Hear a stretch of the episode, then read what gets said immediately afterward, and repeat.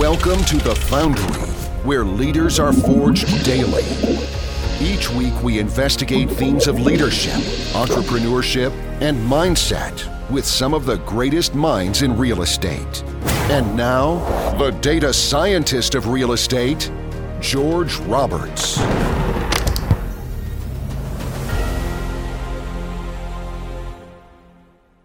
Welcome back, entrepreneurs. Today, I have the pleasure of interviewing John Todderud, owner of Cardinal Oak Investments. He is a multifamily investor and syndicator who focuses on sourcing, underwriting, sponsoring, and capital raising for deals. He began in real estate during his software and technology career, buying multifamily real estate, first smaller properties, focusing on finding vendors to repair, improve, and manage, and then shifting his focus to partnering with other ambitious real estate investors to acquire larger properties. John is now full-time in multifamily real estate. Welcome to the show, John. Thank you, George. Thank you for inviting me. Appreciate the opportunity to share a few of my experiences in, in real estate and tech and maybe offer some insights for listeners. Exciting. Well, I think there's a lot in your background that'll resonate with our listeners. So, John, you list your three greatest strengths as numbers, persistence, and listening. You want to pick one of those and expound on that? Uh, sure. Um, I'll uh, do the persistence part of it. Um, the persistence, I think, is necessary Uh, for any successful endeavor, but particularly for real estate, is that you can't you can't be uh, be um, swayed if you have to pass on a lot of deals. You have to you have to look at a deal and and decide, I just can't do this, and get discouraged by that whole that whole process. I, I you know I I've gone through coaching, and a lot of people have, and I've talked to a lot of people who've been in coaching who have gotten very little out of it. I I got a lot out of my coaching, and And I could strongly recommend it if you think that you have the the um, the funds to afford it and the time to take advantage of it. I um, I know that it's a big step, but uh, people in coaching are often they, a big reason for failure through that process is persistence. That you don't think that you can do it. You're you're trying a few things and nothing's working. Um, it's you got to get back on the horse and keep trying it again and do something and and talk to people about why it isn't working and try different things. That's been um, the case for me, and I've even owned. I mean, applicable to properties in particular. I've had properties where um, the the uh, the CapEx just seems to pile up. And like one thing after another, like, holy cow, where did all this stuff come from? And I had one where, where um, you know, the tenants were telling me about issues and I was responding to them, but in this case, not fast enough. And they made a phone call to somebody in the city and say, oh, there's a problem with this property. The city came out, looked at it, and, and started giving me all these ultimatums. And I thought, holy cow, this is earlier on. And just a rude awakening. Nothing they did wrong. I mean, these were bona fide issues. Um, I wish I had more time for it. But, you know, you think about, whoa, should I sell this property as a distressed property? And the answer is emphatically no. Don't do that. Find the money to make the fixes. In my cases, I I um, replaced a roof. Um, water is the bane of our existence, of course, and and so um, roof leaks you can't live with. Of course, you got to get those fixed, and you, they can't keep coming into tenants' top floor units. And so we did. We fixed it, and then little by little, got, things got better. And my CapEx budget um, was blown, of course, significantly, but we got better tenants, owned it for a little while longer, got rents up, and then um, income valuation was hit, more than met our targets, and we sell sold it, and we did did really well with it.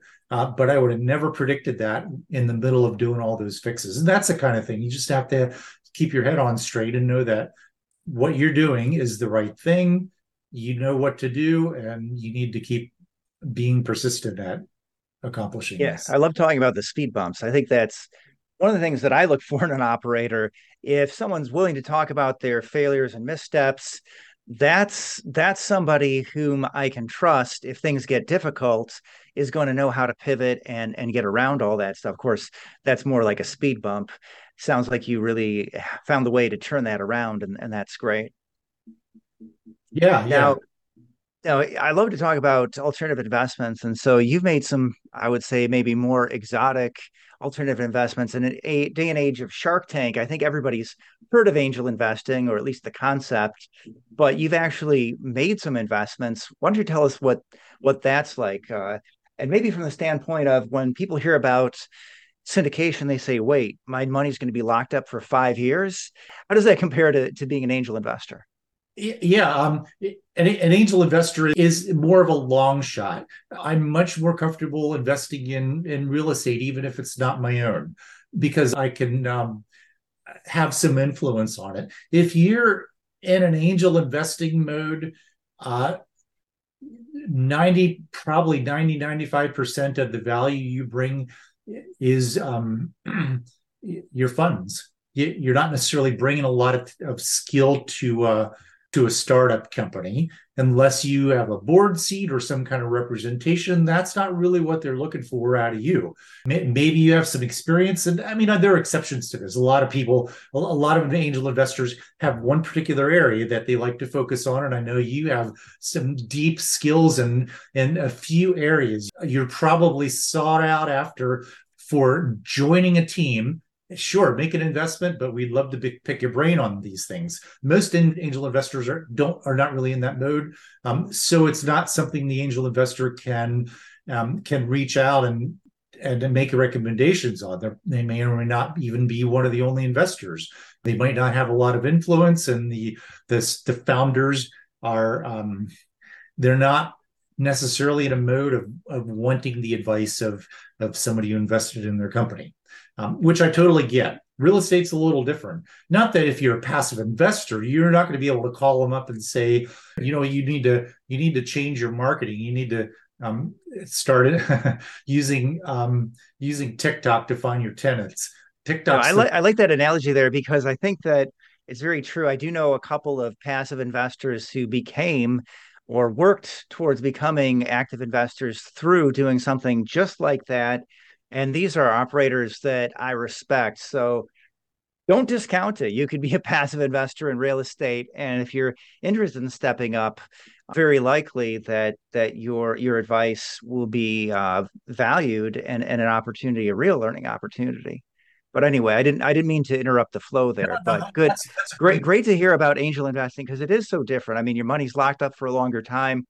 It's a longer shot, like you were saying. If you get some successful exits, though, usually you're getting uh, a very large multiple of your money. Yes, yes. And and they say, like, um, a lot of angel investors are, they put their money into, into ten startups. Um, eight of them completely fail.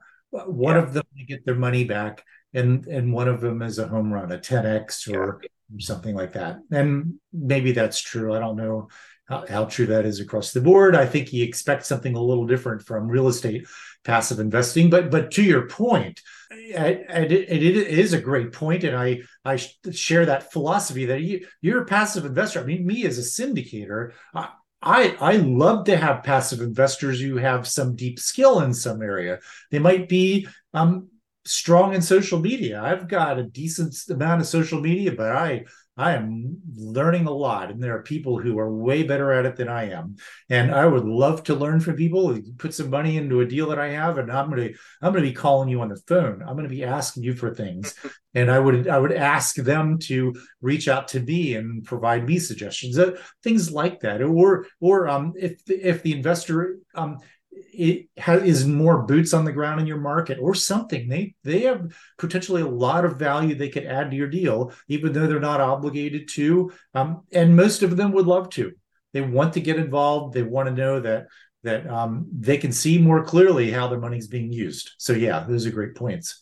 And um, so um, you were asking asking about other ways that that people get involved in deals and how the how the uh, investors can get returns. I, I, um, you know, I would point them back to the reason I got into real estate in the first place is, is being able to influence the investment itself.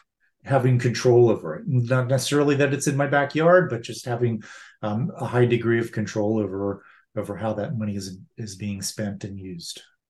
Yeah, that control is huge. If you know what you're doing, you can definitely use that to drive some mighty returns.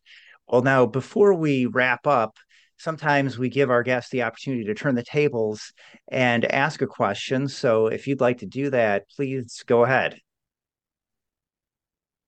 You, you know, George, um, one of the things that I've been always been interested in, and in um, in both business, but especially in real estate, is tracking performance. And as as you know, there are a lot of numbers we could track, um, and performance measurement and performance improvement starts with knowing where um, what your performance is today. And just curious, from your perspective, what what kind of metrics do you track that gives you the best insights on where your performance is today, and and what areas do you need to improve in? So a lot of that has to do with property management. So I want to look at retention. I, I want to have a large proportion of releases because new leases are expensive. And it also indicates that there's potentially an issue at the property. So I want to make sure that people are staying, and I want to make sure we're doing things for them. Like, for example, one place we had a uh, a community day. Uh, There's some evangelists that came out, and they brought, turned it into like a carnival, and people just loved it. That was great. We're going to put out some pies this year for Thanksgiving. So those are some things that I do that feeds into that metric. I also want to keep track of occupancy. If we're not getting people in quickly, what's the deal? You know, do we need to lower the rents? Are rents moving backwards? Did we get too aggressive with the rents? And what's the occupancy in my market? We should be at or exceeding that. Um, those are a few things I like to do, but expenses are also huge. And regardless of whether I'm doing the bookkeeping or someone else is, I want to get a very close handle on what's going on. And what I like to do is, is take a sort of a horizontal analysis. So in accounting, when you look at, say, month by month, do you see a month where something kicks up a lot? Hey, we had a lot of repairs and maintenance this month. What happened? Okay, there was a fire in a unit. Okay, if it makes sense, move on. But you got to keep asking those questions, because when you see things tick up and it doesn't make sense, then you've you've got to go back and, and and take a take a deeper look. You can also do Uh, sort of a vertical analysis and just see like what percentage are each of my expenses each month. And when you see that kick up, uh, you know, what what sort of things, you know, might that that indicate. So once I'm running a deal, I look very, very closely at the accounting and at our retention metrics. Yeah, those are great insights. It, it just gives you a much firmer footing for those conversations with your property manager, and making sure that they're aligned with you, and and uh, it helps you communicate where your interests and and priorities are as well. I mean, just looking at the things that they should be looking at too. Yeah, absolutely. And thank you for the question. And I, I hate to add it, but I think we got to kind of head into the, uh, we used to call it the lightning round, but I call it the seven. These are the questions that I ask every guest, rapid fire. All right, John, you ready? I'm ready. All right.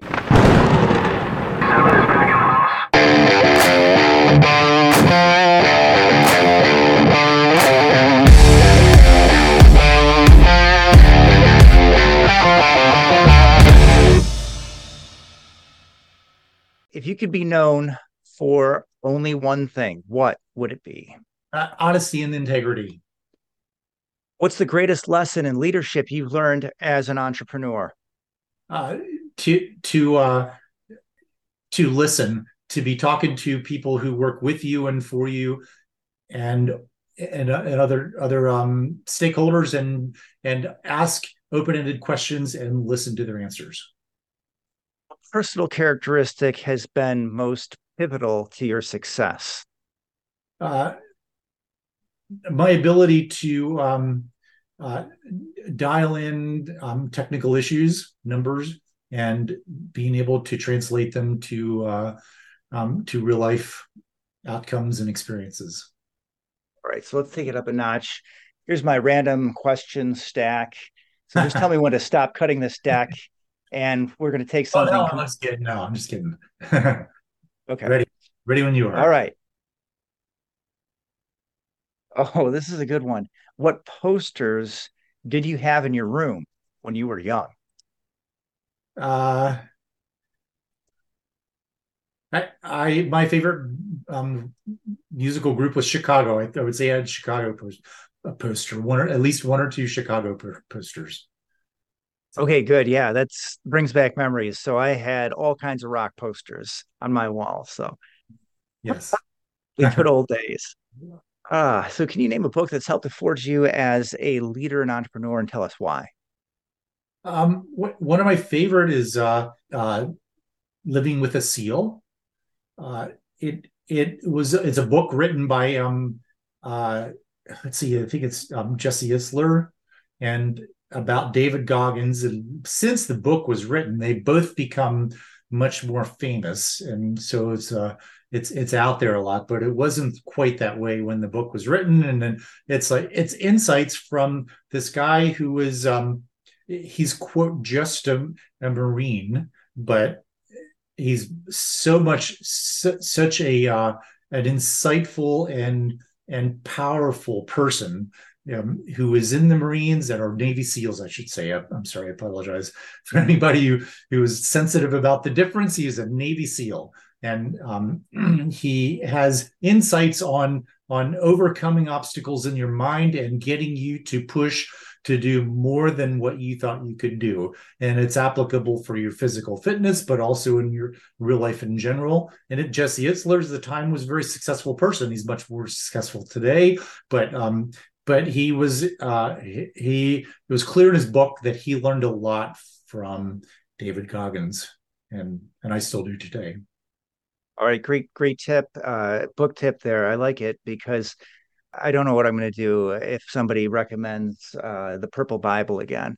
But yes. Okay, so can you give us a tip or trick that real estate investors can implement in their business today? Uh, it, it is um, developing your own underwriting model.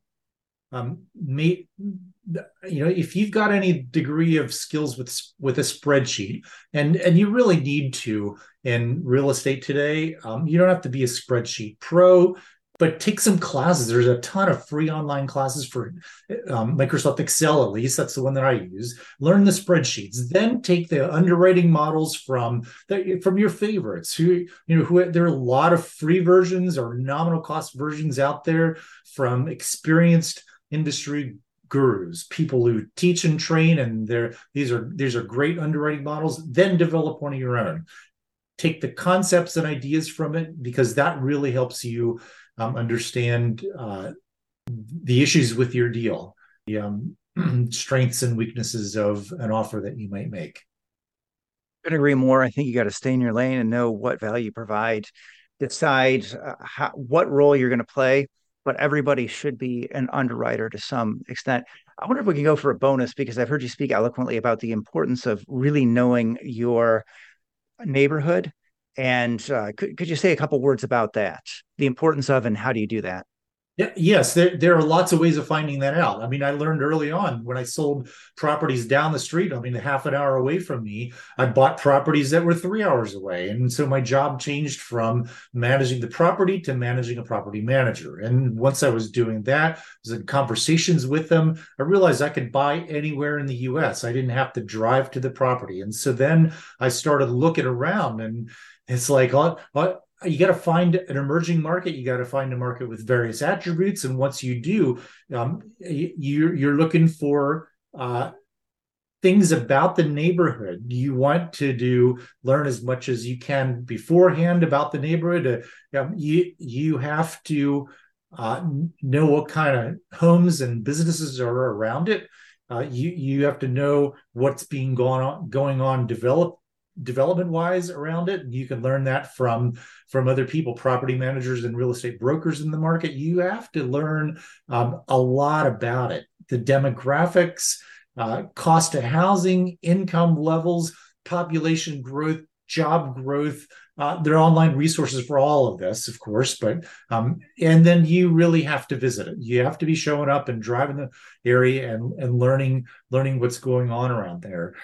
That's the neighborhood aspect. There's a lot of other uh, things that you need to look at before deciding to to buy a particular property. Like what are the rents nearby and compared to to the rents of this property. But getting to know that as much as you can online and then making a visit, I would say there are the key principles there. Excellent. Now, can you send us out with a quote to help forge our listeners as leaders and entrepreneurs? Um, one of my favorite is, uh, and I, I don't even know who said it. It's probably said in various ways, but um, it, it goes, everything you want in life is on the other side of fear. Beautiful. And now what's the best way for our listeners to reach out to John Todderud? Internet, email, carrier pigeon, smoke signal? Yeah, certainly my email works, John, J O H N, at cardinal oak dot com. You could also go to learn about apartments dot com, learn about apartments dot com, and um, connects me it connects with my website and Linktree and and all that other good stuff. Excellent. Well, this was a great wide-ranging discussion. I want to thank you for taking your time to share your knowledge and experience with our audience. Thank you, George. Appreciate the opportunity.